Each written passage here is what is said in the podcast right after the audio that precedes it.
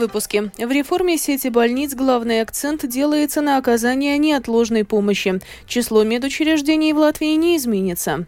Министерство и независимые учреждения просят на приоритетные меры почти 2 миллиарда евро. Предприятие Dobeles Dzirnavnieks после пожара восстанавливает мельницу и скупает пшеницу у местных крестьян. Элмарс Сеньковс покидает должность художественного руководителя Латвийского национального театра. Из Риги в Украину отправлен очередной конвой с гуманитарным грузом. Об этом и не только, подробнее далее.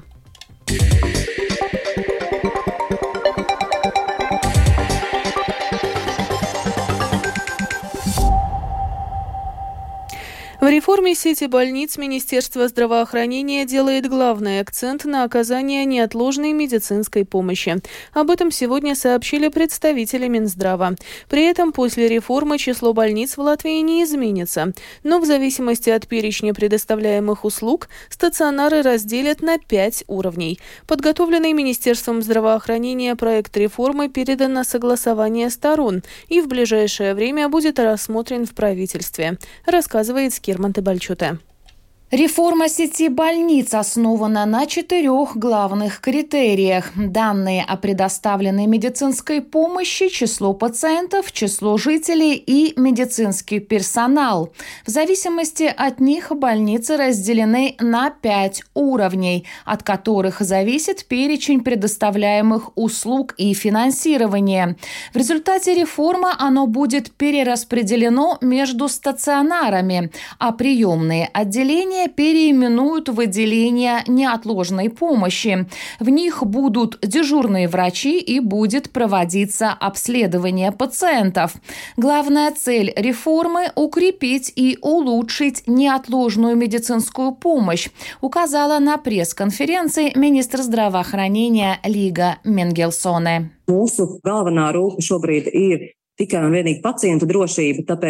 Наша главная забота сейчас – это исключительно безопасность пациентов, поэтому это является самым главным вопросом в плане. Потом, разумеется, есть и безопасность самой системы, а также система распределения врачей, медсестер и помощников врачей. Но в первую очередь мы должны быть полностью уверены в том, что в случае возникновения необходимости неотложной медицинской помощи, эта помощь будет оказана максимально быстрым и качественным способом. Именно поэтому в качестве долгосрочной цели мы сейчас выдвинули основанное на качестве здравоохранения, у которого есть конкретное содержание и обрамление, обусловленное справедливым, прозрачным и долгосрочным использованием доступных ресурсов, чтобы мы могли достичь лучшего результата для каждого человека. Реформа предусматривает закрытие родильных отделений в Добельской больнице, а также в объединении больниц Балвы и Гулбены. Рожениц будут направлять, соответственно, в Елгову и Резекне. Травматологический и ортопедический профиль останется только в стационарах высшего, 4 и 5 уровня, а также в зависимости от географической локализации в Екапельской региональной больнице. Выдвинутым министерством критериям также не соответствуют хирургические отделения Прельской и Сигулдской больниц. Там хирургию планируют оставить в дневных стационарах, а более тяжелых пациентов будут направлять соответственно в Даугавпилс или Рижскую восточную клиническую университетскую больницу. В свою очередь педиатрию намереваются оставить во всех больницах со 2 по 5 уровень при условии, что они будут отвечать критериям. Если нет, то там будет 1 педиатр в отделении неотложной помощи и обсервация пациентов. Реформу сети больниц правительство рассмотрит в середине августа. Скирмата Бальчета, служба новостей Латвийского радио. План Министерства здравоохранения по оптимизации сети медучреждений программе «Домская площадь» Латвийского радио 4 прокомментировал Евгений Калайс, глава общества больниц. Но в данный момент это очень трудно понять, потому что мы знаем, какая есть сеть, как она функционирует сегодня. Но этот план, который министерство нам дало, он планирует то, что во многих больницах снижается потребность и услуги для наших пациентов в области хирургии, травматологии и родовая вспомогательная Ну, в общем-то, мы согласны то, что такие сложные операции должны проводиться в центрах, в региональных больницах или в университетских больницах, но простая хирургическая, травматологическая помощь должна проводиться, по крайней мере, ближе, там, где есть пациенты. Не надо их транспортировать. Но этот проект планирует то, что даже такая низкая хирургическая и травматологическая помощь, она будет отдалена от жителей. Министерство и другие центральные учреждения подали в Минфин запросы о приоритетных мерах в следующем году на сумму почти 2 миллиарда евро. Это было сделано в соответствии с графиком разработки государственного бюджета на следующий год. Главными запрошенными министерствами крупными дополнительными расходами являются средства для повышения зарплат учителей, финансирования здравоохранения и обороны. Риgas namu pārvaldnieks с сегодняшнего дня возобновила начисление штрафных процентов за просроченные платежи. Проценты установлены в размере 0,01%. Сегодня открыт 105-й сезон Латвийского национального театра. Его новый директор Марис Виттлс находится в должности чуть более недели. С его приходом художественный руководитель театра Элмарс Сеньковс решил написать заявление об уходе. Мнение о том, каким должен быть театр, с новым директором у Сенькова, по его словам, совпадает. А вот по поводу дальнейшей модели работы – нет, продолжает Элмарс Сеньковс. Такая модель, что за репертуар отвечает художественный совет, была разработана раньше под руководством Яниса Вимбы. Сам Янис Вимба потом признал ее неэффективной, и было решено все-таки доверить это одному человеку. Конечно, у меня был свой коллектив, с которым я консультировался. Это были профессионалы отрасли. А сейчас я не вижу, что могу работать при модели худсовета. Я все-таки хотел бы отвечать за все художественные процессы, включая формирование образа, маркетинг и прочее. Такую модель я не получил, поэтому и мое решение таково.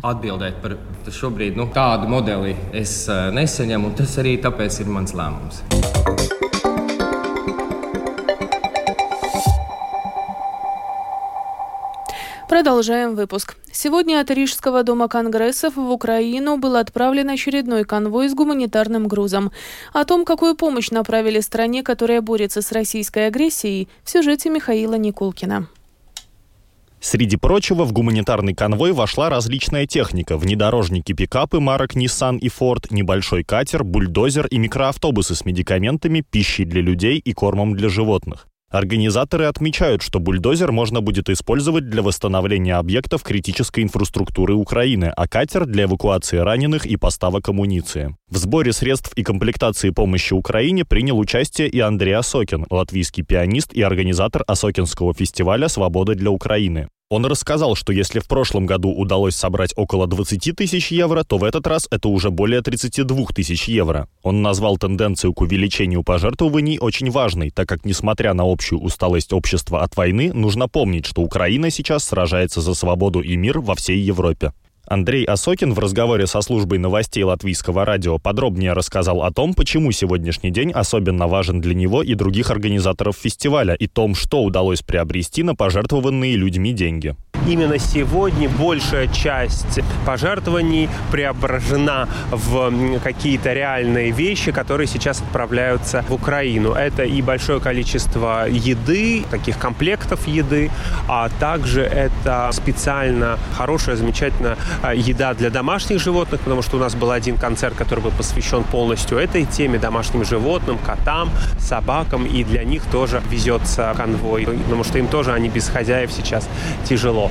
Конечно же, это экипировка, и самое главное, что это гуманитарная машина, которая специально, мы долго разговаривали с украинским посольством, каким образом самая лучшая была бы машина, и оказалось, что это не новая и самая большая, а это машина, которая может проехать по любой дороге и так далее, и так далее. И вот мы нашли такой американский Ford, он поедет в эти дни в Украину. Среди прочего снаряжения Осокин особенно выделил важность перчаток для военных. Он объяснил, что как музыкант отлично понимает серьезность ситуации, когда травмируются руки или пальцы, и невозможно сразу обработать раны. Нам также удалось поговорить с советником посольства Украины в Латвии Юрием Захарчуком, и вот что он рассказал о важности сегодняшнего события. Этот конвой настолько же важен, как предыдущие и следующие. Очень важна регулярность и постоянство, так как все эти поставляемые вещи остро необходимы Украине до самого конца войны. Главная проблема на фронте заключается в том, что эти доставленные транспортные средства, форма, генераторы и все, что есть в этом списке, очень быстро уничтожается. Таким образом, если уничтожается машина, то это означает потерю мобильности для солдат, которая жизненно важна на фронте. Поэтому мы благодарны латышам за то, что и этот конвой особо не отличается от предыдущих в том плане, что сохраняется регулярная помощь. За это мы от всего сердца благодарны латышам. И постоянно идут поставки. И мы за это благодарны. Стоит отметить, что сегодняшний конвой был организован Конфедерацией украинцев, живущих в Латвии, ВИЧе, при поддержке фонда «Зедут ЛВ», «Стопифай» и других организаций и частных лиц. Михаил Никулкин, служба новостей Латвийского радио. Предприятие «Dobeles Dzirnavnieks», которое сильно пострадало от произошедшего в июле пожара, сейчас восстанавливает мельницу, а также начало активно скупать урожай пшеницы у местных крестьян. Необходимости в импорте зерновых из Украины у компании нет, рассказывает Скирманта Бальчута. Причины возникшего 2 недели назад на производственных помещениях Dobeles Dzirnavnieks пожара еще выясняются. Место возгорания уже осмотрели несколько экспертов. Несмотря на сильные повреждения, перебоев с поставками муки нет, рассказал службе новостей Латвийского радио председатель правления Dobeles Dzirnavnieks Кристапс Амсилс.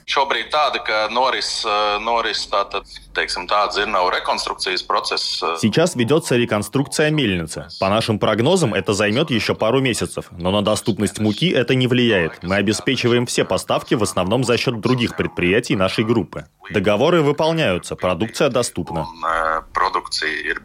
Предприниматель поддерживает идею о создании транзитного коридора для украинского зерна. Но необходимости в импорте пшеницы нет, указал Кристапс Амсилс.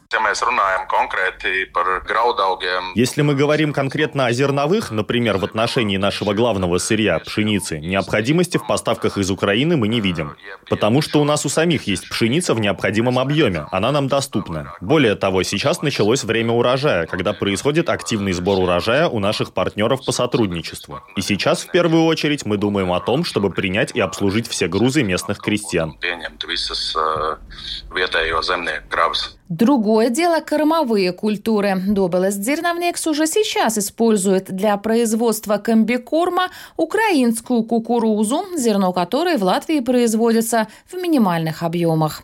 Скирманта Бальчута, служба новостей Латвийского радио. Несмотря на черноморскую блокаду, украинское зерно продолжает экспортироваться. Теперь для этой цели используются порты на реке Дунай. Подробнее в сюжете нашего специального украинского корреспондента Оксаны Пугачевой.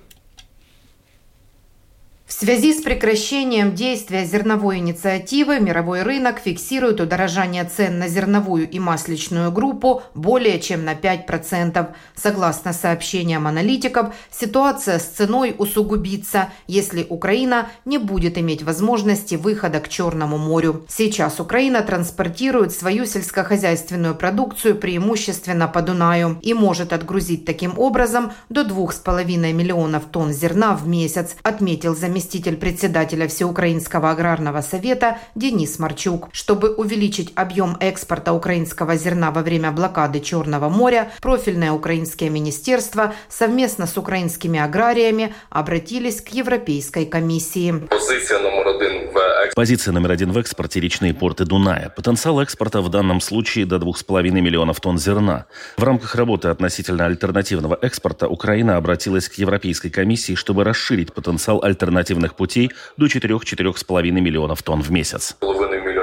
Заявил Марчук. Россия продолжает разрушать портовое сооружение в Одессе и на Дунае, обстреливая Черноморское побережье. За прошедшую неделю было уничтожено 26 портовых сооружений. Атаки будут продолжаться и дальше, уверены в Украине, потому что именно от одесских и дунайских портов зависит работа зерновой инициативы в новом формате без участия Российской Федерации. Однако в Украине готовы продолжать работу, подчеркнул спикер Украинской добровольческой армии «Юг» Сергей Братчук, но необходимы новые комплексы ПВО и ПРО. Это даст возможность защитить небо юга Украины, а значит обеспечить работу по экспорту украинского зерна. Сегодня самое главное – это система противовоздушной обороны. Специалисты называют 10-12 новых комплексов ПВО, а если еще будут противоракетные комплексы, это то, что даст возможность защитить предприятий, тех структурных подразделений, которые будут участвовать в зерновой инициативе. Тем временем, впервые после выхода России из зерновой сделки,